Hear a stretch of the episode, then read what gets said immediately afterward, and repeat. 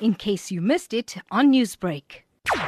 We would like both our health workers and uh, people in the community to be safe. We won't want to expose either of these groups to any additional risks. On the health workers side, we will be providing health workers who are doing home based screening with personal protective equipment, uh, masks, and gloves. They will also carry identification. They will have an orange t shirt with the Department of Health logo on it and uh, COVID 19 field workers. Uh, so there are emblems on the on the t-shirts. They will also have identification that they can show to the households householders, and we will of course make announcements and work with local leaders to try and ensure that the local leader, leadership know about us going into particular wards.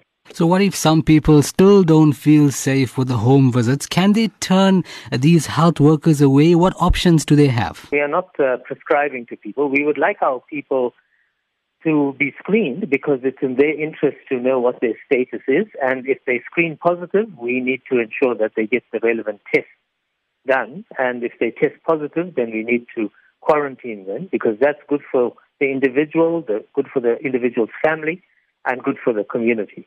So that's what we are hoping will happen. And in the dry runs that we've had so far, there's been uh, overwhelming support for the program.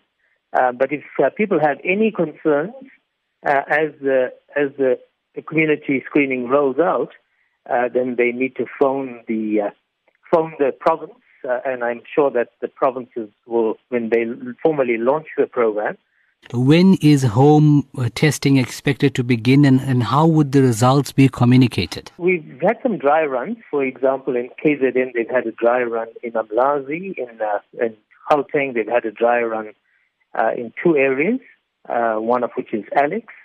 Uh, so there've been some dry runs run, and, and we've been learning from that as well. So provinces from Monday from, will be rolling out, and the MECs for health will be leading the rollout at provincial level.